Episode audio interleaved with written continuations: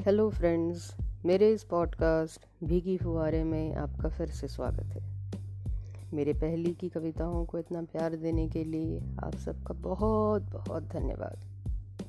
आज की मेरी कविता है, नादान हिचकियाँ। जी हाँ हिचकियाँ तो हम सबको ही आती हैं। और उन हिचकियों से पीछा छुड़ाने का तरीका भी। लेकिन इन हिचकियों में होता है किसी अपने का इंतज़ार। उसकी बातों की दस्तक और अनगिनत यादें।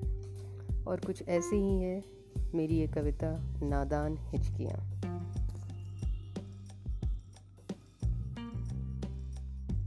बचपन में हम सब एक खेल खेलते थे।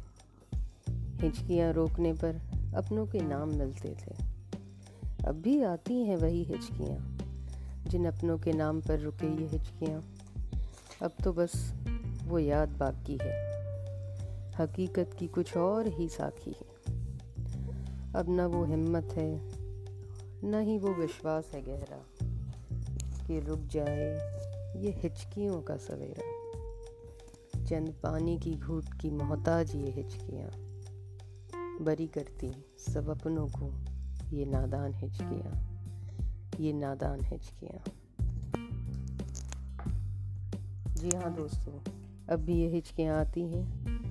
लेकिन होठों पर नहीं आते उन अपनों के नाम जिनसे ये हिचकियाँ रुकती हैं।